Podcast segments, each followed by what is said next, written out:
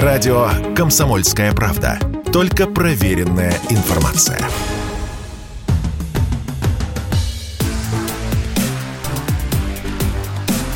Честное риэлторское.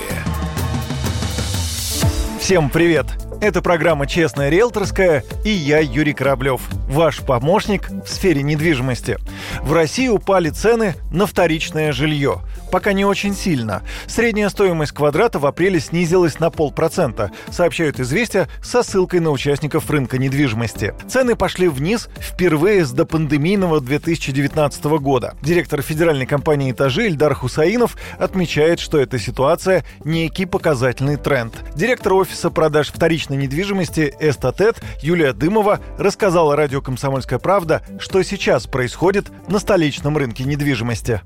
Сегодня покупатели выбирают либо малобюджетные объекты для приобретения, либо объекты бизнес-класса для жизни. Более дорогие объекты стоимостью 20 плюс. Но преимущественным спросом пользуются, конечно же, объекты недорогие, стоимостью там, до 7-8 миллионов рублей. Люди покупают эти объекты для того, чтобы просто вложить имеющиеся деньги. Ну, своего рода капитализация в недвижимости ее никто не отменял. Здесь, конечно, пик спроса пришелся и на Новую Москву, и на ближайшее Подмосковье. То, что мы сейчас наблюдаем, ну, чем, в принципе, обусловлена статистика у коллег о том, что суммарная стоимость по сделкам, она снижается. На самом деле она снижается за счет изменения крена покупателей по выбору объекта.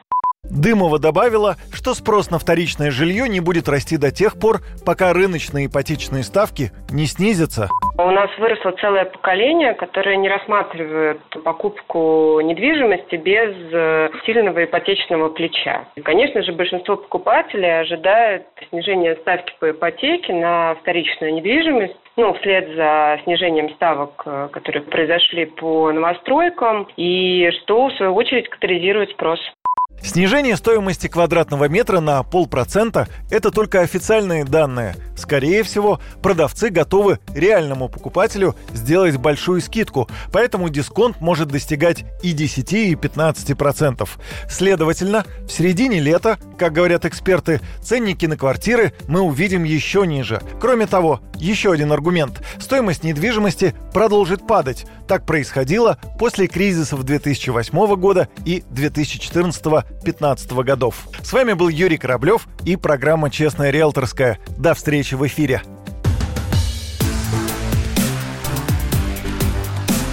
«Честная риэлторская».